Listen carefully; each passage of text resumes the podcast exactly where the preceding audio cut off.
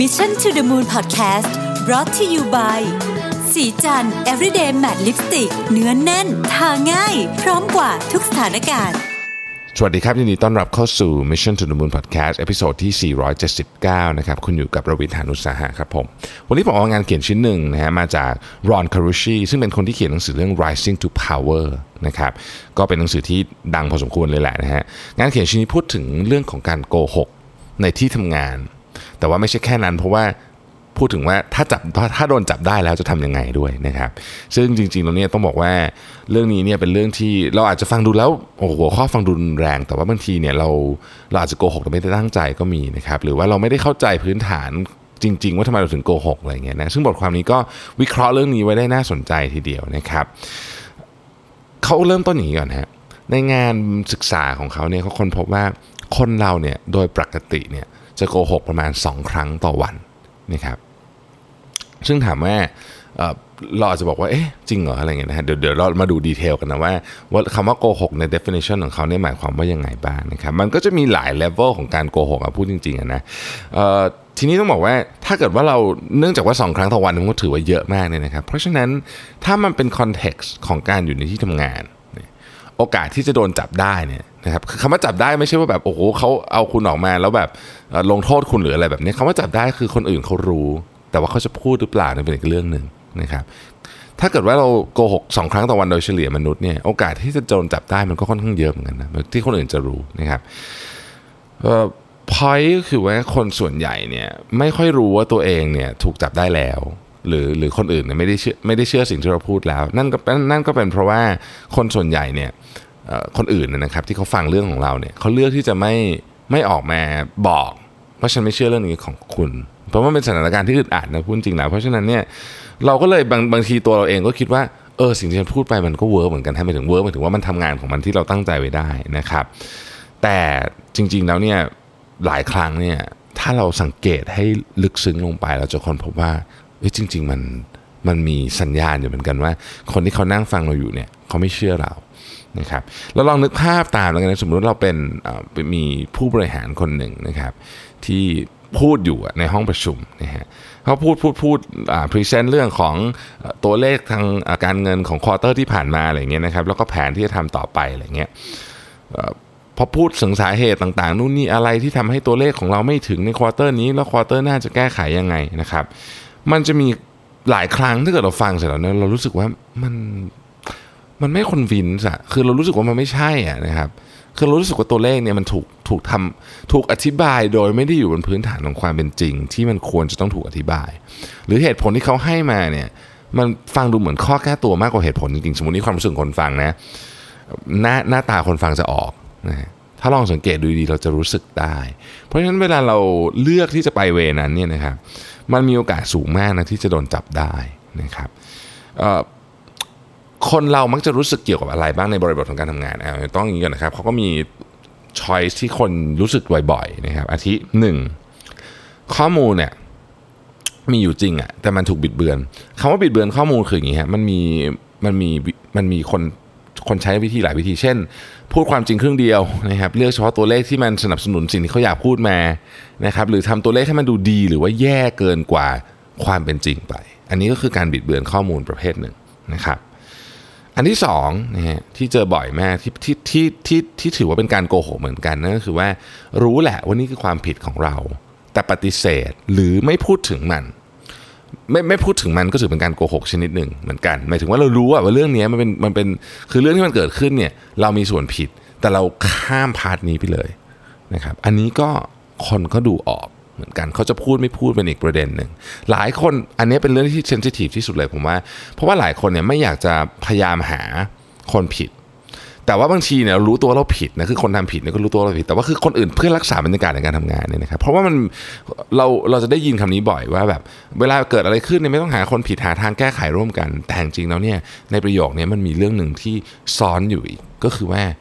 คนที่ทำผิดอะ ถ้ายอมรับผิดเนี่ยนะครับ คนอื่นนะเขาจะอยากหาทางร่วมกันช่วยเรามากกว่า ช่วยเราเพื่อที่จะออกจากสถานการณ์นี้มากกว่าเยอะเลยมากกว่าที่เราไม่พูดว่านี่คือความผิดของฉันนะครับดังนั้นเนี่ยเวลาเกิดอะไรขึ้นแล้วมันมีคนทำผิดจริง ๆ ต้องใช้คำนี้นะคือมันไม่ได้เป็นเรื่องแบบสุดวิสัยหรืออะไรเงี้ยแต่มันมีคนทำผิดจริงๆเนี่ยถ้าเจ้าตัวกล่าวขอโทษเนี่ยนะครับ อันนี้มันช่วยเรื่องง่ายขึ้นเยอะเลยนะครับการไม่กล่าวขอโทษหรือการไม่พูดถึงเนี่ยก็เป็นรูปแบบหนึ่งของการโกหกอันขั้นที่สองนะครับ ไม่ยอมรับว่าทำผิด อันที่สามนะฮะเอ่ออ่านนะครับ คือการทำข้อมูลขึ้นมา โดยที่ข้อมูลนั้นมันไม่อยู่จริง คือถ้าใช้คำแรงๆสร้างเรื่องนะครับ อันนี้ก็เป็นลักษณะอีกอันหนึ่งของการโกหก อันนี้ถือว่าค่อนข้างรุนแรงนะ เพราะว่าบางทีเนี่ยคือคือเราอาจจะมันทำโดยเหตุผลที่มีเจตนาที่ดีก็ได้นะครับ เจตนาเป็นอีกเรื่องหนึงนะ เดี๋ยวเราค่อยพูดเรื่องเจตนา แต่ว่าการการสร้างอะไรขึ้นมาที่มันไม่อยู่จริงเนี่ยฮะ อันเนี้ย เวลาโดนจับได้เคสนี้จะค่อนข้างรุนแรงนะครับ หรือการที่เราบอกว่าเรามีส่วนในการในการทำให้โปรเจกต์นี้สำเร็จเนี่ยมากกว่าสิ่งที่เราทำจริงๆพูดง่ายก็คือ take credit มากกว่าที่ควรจะ take อะนะครับอันนี้ก็เป็นรูปแบบหนึ่งของการโกหกเช่นกัน อันนี้คือสี่อันที่ใหญ่ที่สุดผมผมทวนนึงนะฮะบิดเบือนข้อมูลนะครับไม่ยอมรับว่าเราทำผิดอออันที่สามก็คือ สร้างสร้างเรื่องหรือสร้างข้อมูลขึ้นมาใหม่นะครับแล้วก็อันที่สี่ก็คือเรา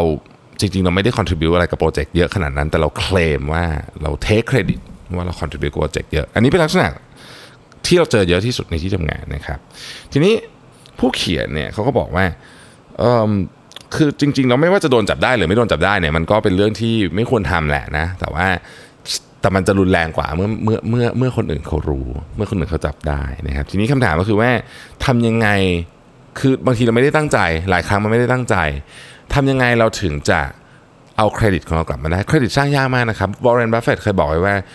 ชื่อเสียงของคุณเนี่ยใช้เวลา 20 ปีในการสร้างแต่ 5 5 นาทีในการทำลายนะแล้วก็ถ้าเกิดคุณถ้าเกิดคุณมองมันในแบบนั้นจริงๆเนี่ยคุณจะทำอะไรแตกต่างออกไปนะครับดังนั้นคำถามก็คือว่าสมมุติว่า คนอื่นเขารู้ละว่าเราพูดไม่จริงเนี่ยเราจะเอาเครดิตของเราคืนมาได้ยังไง มันมี 3 ขั้นตอนด้วยกันนะครับ ข้อที่หนึ่งเนี่ยต้อง reflect ถึงสิ่งที่เราทำก่อน คือเราต้องพิจารณาสิ่งที่เราทำก่อนนะครับ หลายครั้งเนี่ยนะครับคนพบว่าเวลาเราคือคือทุกครั้งเนี่ยเวลาเราโกหกเนี่ยมันจะมี motive หรือหรือหรือหรือแรงขับขับแรงขับเคลื่อนข้างหลังอยู่เสมอนะครับยกตัวอย่างเช่นสมมติว่าเราบอกว่าโอเคเราเราพยายามจะพูดถึงตัวเลข ให้มันให้มันดูดีความเป็นจริง ไม่ได้หมายความว่าเราบิดเบือนตัวเลขแบบแบบแก้ตัวเลขนะ แต่ว่ามันมีวิธีการพูดอะให้ให้ดูแย่หรือดูดีก็ได้เราเลือกที่จะไปทางดูดีเพื่ออ่าเราเราปัดปัดเรื่องที่ดูแย่ทิ้งไปเนี่ยนะครับบางทีอาจจะเป็นเพราะว่าเราเป็นคนใหม่ที่เพิ่งเข้ามาสมมตินะฮะแล้วก็เพื่อจะได้รับการยอมรับจากทีมงาน เราก็เลยต้องเลือกที่จะพูดอย่างนั้น อันนี้อาจจะเป็นสาเหตุหนึ่งแบบนี้ก็ได้นะครับ คือเราต้องรู้ว่าจริงๆแล้วอะไรที่ขับเคลื่อนเรานะฮะความเป็นจริงก็คือ ผมชอบคำนี้ dishonesty is never random นะฮะ dishonesty is never random เนี่ยความไม่ซื่อสัตย์หรือการโกหกเนี่ยไม่ได้เป็นไม่ไม่ไม่เคยเป็นเรื่องบังเอิญนะ มันเป็นเรื่องที่ถูกคิดมาแล้วทั้งนั้นนะครับ ถ้าเราขุดลงไปนิดนึงว่าจริง ๆทำไมเราถึงคิดแบบนั้น เราจะค้นพบว่าการโกหกของเราเนี่ยมันโกหกเพื่อที่จะไปตอบสนองความต้องการบางอย่างที่เรายังไม่ได้รับการตอบสนองณตอนนั้นนะครับ ภาษาอังกฤษเขาใช้คำว่า underneath our lies are unmet needs that we believe lying might satisfy ก็คือเบื้องหลังการโกหกของเราเนี่ยมันมีอะไรบางอย่างที่เราที่เราอยากได้ที่เราที่เราต้องการแต่ว่าเรายังไม่ได้ และเราเชื่อว่าการโกหกจะทำให้เราได้สิ่งนั้นนะครับซึ่งอันเนี้ยถ้าเราสามารถบอกได้ว่ามันคืออะไรนะครับ เราจะหาวิธีการที่ดีกว่าในการที่จะทำสิ่งที่เราต้องการให้ได้ โดยไม่ต้องโกหกนะครับแต่เราต้องเราอันนี้อันนี้อันนี้คือการ reflect คือการพิจารณาคือการมานั่งตกผลึกเออผมชอบคำว่าตกผลึกเพราะตกผลึกเนี่ยคือเป็นคำที่ที่ที่ที่ผมชอบเวลาใช้ในบริบทนี้ คือต้องมานั่งคิดว่าทำไมนะครับเราลองนึกถึงว่าการสมมุติว่าเราพูดไม่จริงที่ทำงาน หรือโกหกที่ทำงานเนี่ยนะฮะเราอาจจะคิดเราอาจจะเป็นไปได้ไหมที่เรารู้สึกว่า เราไม่ได้รับการตัดสินที่แฟร์พอจากหัวหน้า การ evaluate ผลงานของเราไม่แฟร์พอนะครับหรือเรากลัวว่าความผิดของเราเนี่ยมันจะถูกวิพากษ์วิจารณ์อย่างหนักเกินความเป็นจริงไหมนะครับยกตัวอย่างนะฮะคำว่าไม่แฟร์เป็นยังไง เดี๋ยวนี้ทุกบริษัทก็จะมีนโยบายอารมณ์ประมาณว่า เราสามารถเรียนรู้จากความผิดพลาดและความล้มเหลวได้ เพื่อเพื่อเป็นบันไดสู่ความสำเร็จอะไรประมาณอย่างเงี้ยนะฮะอารมณ์ประมาณเนี้ยนะคำถามก็คือสมมุติว่าเป็นเราที่อยู่ในองค์กรเนี่ย เราคิดว่าสโลแกนอันนี้ที่บอกว่าเราจะเรียนรู้จากความผิดพลาดเนี่ยมัน apply ทุกคนหรือเปล่าหรือว่ามัน apply กับเฉพาะคนโปรดของเจ้านายเท่านั้น เราจะยังไม่พูดถึงความถูกต้องในประเด็นนี้นะแต่ว่าถ้าเรารู้สึกแบบนั้น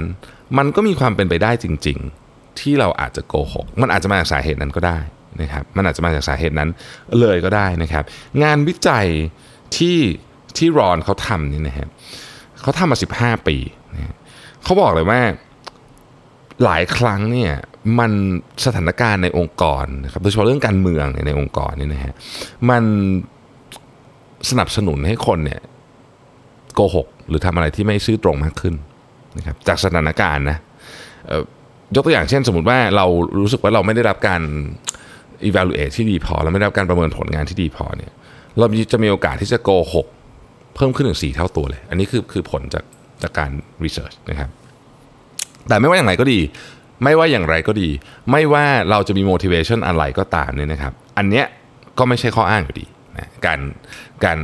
การโกหกก็ไม่ใช่ข้ออ้างอยู่ดีนะฮะหลายครั้งเราจะรู้สึกกับตัวเองว่าแบบ เราเราเราพยายามจะหาคำอธิบายกับคำโกหกของเรานะครับ เช่น ก็มันไม่แฟร์สำหรับฉันนะเรื่องนี้นะฉันควรจะได้รับสิ่งที่ดีกว่านี้นะครับ หรือว่าทำไมฉันต้องทำแบบนี้ด้วยอะไรเงี้ยพวกนี้เนี่ยต้องบอกเลยว่ามันเป็นสัญญาณในการปกป้องตัวเองที่ไม่ดีนะฮะเรากำลังถ้าเราทำแบบนี้คือถ้าเกิดเราปัดนะเฮ้ยทำไมคือฉันไม่ควรได้รับเรื่องนี้นะฮะอันเนี้ยเรากำลังสูญเสียโอกาสในการที่จะตกผลึกว่าจริง ๆ แล้วเนี่ยสาเหตุที่เป็นต้นตอนจริงการโกหกของเราคืออะไรนะครับ ซึ่งเป็นโอกาสที่ที่น่าเสียดายมากถ้าเราทิ้งมันไป ดังนั้นเนี่ยคำถามที่เราน่าจะต้องถามก็คือว่า เรากำลังพยายามปกป้องอะไรฉันโกหกเรื่องนี้ฉันโกหกเพราะอะไรนะครับเมื่อเราเมื่อเรารู้แล้วเนี่ยนะฮะเราจะแก้ปัญหาได้ถูกจุด แล้วคราวหน้าเราจะได้ไม่ต้องโกหกอีกนะครับอันที่สองเนี่ยนะฮะเราต้องดูว่าความเสียหายต่อเครดิตของเครดิตของเราเนี่ยมันแย่ขนาดไหน คือการประเมินความเสียหายนั่นเองนะครับจริงต้องบอกว่ามันมันมันมันยากเหมือนกันที่จะประเมินความเสียหายแต่ต้องทำ นะต้องทำเราต้องลองดูว่าหลังจากที่เราสมมุติเรารู้สึกว่าเรามีการโกหกโดยเฉพาะเรื่องใหญ่ๆไปเนี่ยความคิดของเราความคิดเห็นของเราเนี่ยได้รับการยอมรับน้อยลงหรือเปล่านะครับมันมีการประชุมบางอย่างที่เขาไม่เชิญเราเข้าไหมทั้งที่จริงๆแล้วเราควรจะต้องเข้า มันมีบางโปรเจกต์ไหมที่เขาไม่เชิญเราไปทำด้วยทั้งๆที่จริงๆแล้วความสามารถของเราเนี่ยมันฟิตกับโปรเจกต์นี้เลย ถ้ามีแบบนั้นนะครับอันเนี้ยเป็นสัญญาณว่าเครดิตของคุณถูกทำลายลงไปค่อนข้างเยอะนะฮะ ดันทันทีที่คุณรู้สึกว่ามันเป็นแบบนั้นเนี่ยนะฮะคุณต้องคุณต้องพยายามที่จะหากระบวนการในการกลับมาให้ได้ แต่สิ่งที่คนชอบใช้จากงานวิจัยของรอนก็คือโกหกเพิ่มขึ้นไปอีก เพื่อจะเอาเครดิตของตัวเองกลับมานะครับซึ่งมันเป็นวิธีการที่ค่อนข้างย้อนแย้งนะครับ และวิธีนี้ส่วนใหญ่มักจะไม่สำเร็จด้วยนะฮะดังนั้นเนี่ยควรทำคือหาสิ่งที่เราเรียกว่า reputation gap อ่านะฮะ reputation gap ก็คือว่า สิ่งชื่อเสียงหรือสิ่งที่เราอยากให้คนอื่นเขามองเราเข้ามาเนี่ยสิ่งที่เป็นความคาดหวังของเราเลยคือประมาณไหนนะฮะและณปัจจุบันนี้ไอ้ชื่อเสียงหรือความคาดหวังเนี่ยมันอยู่ประมาณไหนมันจะมีแกลบอยู่เสมอนะครับถ้าเรารู้ทั้งสองอันนี้ปุ๊บเนี่ยเราจะเข้าใจว่าอ๋อจากจุดนี้ชื่อเสียงที่ฉันอยู่ในจุดนี้เนี่ยฉันจะไปอีกจุดหนึ่ง gap เนี้ยจะต้องถูก fill ด้วยอะไร นะฮะเราก็จะแบบเออหรือเราเราต้องถูกถูก fill ด้วยอะไร เราจะต้องแก้ปัญหาที่ยากขึ้นไหมนะครับเราจะต้องออมี commitment ที่เยอะขึ้นหรือเปล่าอะไรอย่างเงี้ยคือถ้าเราเข้าใจเรื่องพวกนี้ปุ๊บเนี่ยเราจะสามารถที่จะไปถึงจุดที่เราอยากจะไปได้ เราจะกลับมาในเอา reputation เดิมกลับมาได้นะครับเครดิตถูกถูกถูกทำลายลงไปก็เอากลับขึ้นมาได้มันขึ้นอยู่กับว่าเรารู้วิธีหรือเปล่านะฮะข้อที่ 3 คือหาโอกาสในการ ในการทำให้ทุกคนรู้สึกว่าเราเป็นคนที่ซื่อสัตย์นะครับ look for ways to demonstrate self honesty นะฮะต้องบอกอย่างนี้ก่อนเลยว่าเวลาเวลาเราทำอะไรแบบนี้ไปเราเราเราโกหกเราอะไรไปเนี่ยนะครับ คนส่วนใหญ่เนี่ยนะฮะจะเริ่มจะเริ่มถามถึงความน่าเชื่อถือในตัวเราก่อน คือเขาจะรู้สึกว่าคนนี้เชื่อฉันเชื่อได้ไหมอะเขาซื่อสัตย์พอที่ฉันจะเชื่อได้ไหม นี่คือสิ่งที่เพื่อนร่วมงานเราจะรู้สึกก่อน แต่บางทีมันไม่หยุดแค่นั้นนะอ่า มันไม่หยุดแค่นั้นนะครับ บางทีเนี่ยเวลาเราทำอะไรอย่างนี้ไปเนี่ยเขาจะเริ่มสงสัยคุณสมบัติอื่นของเราไม่ใช่แค่ความซื่อสัตย์เช่น ความนอบน้อมของเราอ่านะครับอะไรอย่างเงี้ยนะฮะหรือว่าอาจจะสงสัยไปถึงอีโก้ของเราอะไรแบบนี้ซึ่งซึ่งซึ่งมันไม่ดีทั้งสิ้นนะครับมันไม่ดีทั้งสิ้น หลายครั้งเนี่ยเราก็เลยรู้สึกว่าเฮ้ยถ้าเกิดว่ามันมันมันเยอะไปเนี่ย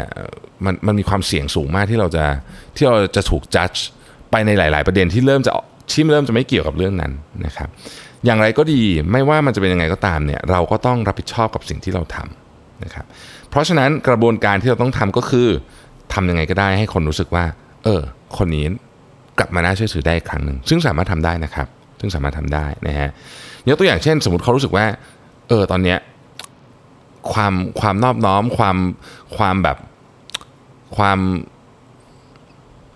นะครับสิ่งที่ควรทำก็คือหนึ่ง เออ เราก็ต้องอธิบายทุกคนฟังว่า เนี่ย เรารู้สึกว่าเราเองเนี่ยมี self doubt เกี่ยวกับไอเดียของเราเหมือนกัน ก็คือ เราเราก็เราก็สงสัยเหมือนกันว่าสิ่งที่เรากำลังพยายามจะทำในตอนนั้นน่ะที่รู้สึกว่าเออมันมันมันมีการบิดเบือนข้อมูลไปอะเราจริง ๆ ลึกๆแล้วเนี่ยเราเราสงสัยในไอเดียของเรา คือเราเราไม่ค่อยแน่ใจเราก็เลยทำอย่างนั้นนะครับ แล้วก็อันที่สองก็คือโอเคละเราเราเริ่มเห็นแล้วล่ะว่า ว่าอะไรคือสิ่งที่เราไม่ถนัดจริง ๆ อันนี้อาจจะเป็นสิ่งที่เราสะท้อนออกมาแล้วแต่ว่าเราต้องเล่าคนอื่นฟังด้วยนะนะครับพอเราเป็นแบบนี้ปุ๊บเนี่ยนะฮะเราจะเริ่มเราจะเริ่มสามารถกลับมากอบกู้ชื่อเสียงของเราได้แล้วแล้วเขาจะเริ่มเห็นว่าเออจริงๆเนี่ยทุกอย่างมันมีสาเหตุ แต่ถ้าเราไม่พูดนะฮะแล้วเราพยายามที่จะแก้ปัญหาโดยการโกหกซ้ำไปอีกอะไรแบบนี้นะครับ อันเนี้ยมันจะทำให้มันจะทำให้เราเนี่ยชื่อเสียงเนี่ยแย่มากแล้วก็แล้วก็ แย่ลงไปเรื่อยๆนะครับแล้วจะกลับมาไม่ได้นะครับอย่าลืมนะครับว่าทุกๆการโกหกเนี่ยมันมีมันมีโมทีฟอยู่เบื้องหลังเสมอผมขอเน้นคำนี้ครั้งผมชอบมาก um, dishonesty is never random มันมีอะไรซ่อนอยู่ข้างหลังเสมอ เราต้องหาเจอนะครับ เสร็จแล้วเนี่ยเราเราจะกลับมาได้ แล้วเราในในครั้งต่อไปเนี่ยเวลามีปัญหาแบบนี้เกิดขึ้น เราจะหาวิธีอื่น เราจะหาวิธีอื่น ในการที่จะแก้ปัญหานะครับ สิ่งที่เราต้องรู้ เพื่อที่จะทำให้เราเป็นคนออนเนสผมชอบมากเลยคือคือคือถ้าเรา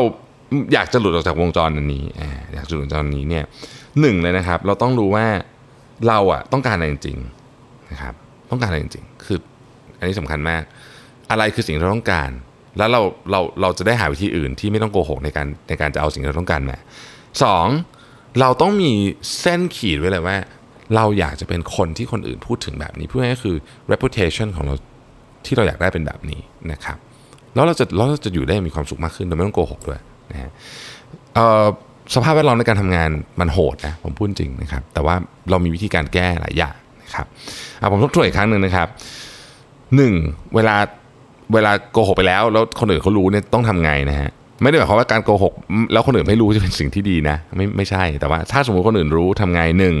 reflect on why you lie นะครับหาต้นต่อให้เจอว่าทำไมคุณถึงโกหก นะฮะอันที่2นะครับ assess the credibility damage ลองประเมินที่ว่าความเสียหายในชื่อเสียงของคุณเนี่ยมันขนาดไหนนะครับแล้วก็ 3 ก็คือว่า look for ways to demonstrate self honesty หาวิธีการยังไงก็ได้ที่จะทำให้คนอื่นเขารู้สึกว่า เออจริง ๆ คนนี้ก็เป็นคนที่เชื่อใจได้เหมือนกันนะครับ ก็เป็นเรื่องที่น่าขบคิดนะ เราอาจจะไม่ค่อยได้คุยเรื่องนี้เยอะ นะครับเพราะว่าบางทีมันก็ฟังดูอึดอัดเหมือนกันแต่ ถ้าเราเปิดใจคุยกันแล้วเราหาวิธีการแก้ปัญหา โดยเลือกทางที่มันไม่ต้องโกหกได้ ผมคิดว่าเป็นทางออกที่ดีสำหรับทุกคน ขอบคุณที่ติดตาม Mission to the Moon Podcast นะครับเราพบกันใหม่ในวันพรุ่งนี้ สวัสดีครับสัสิเพราะความสดใสมีได้ทุกวัน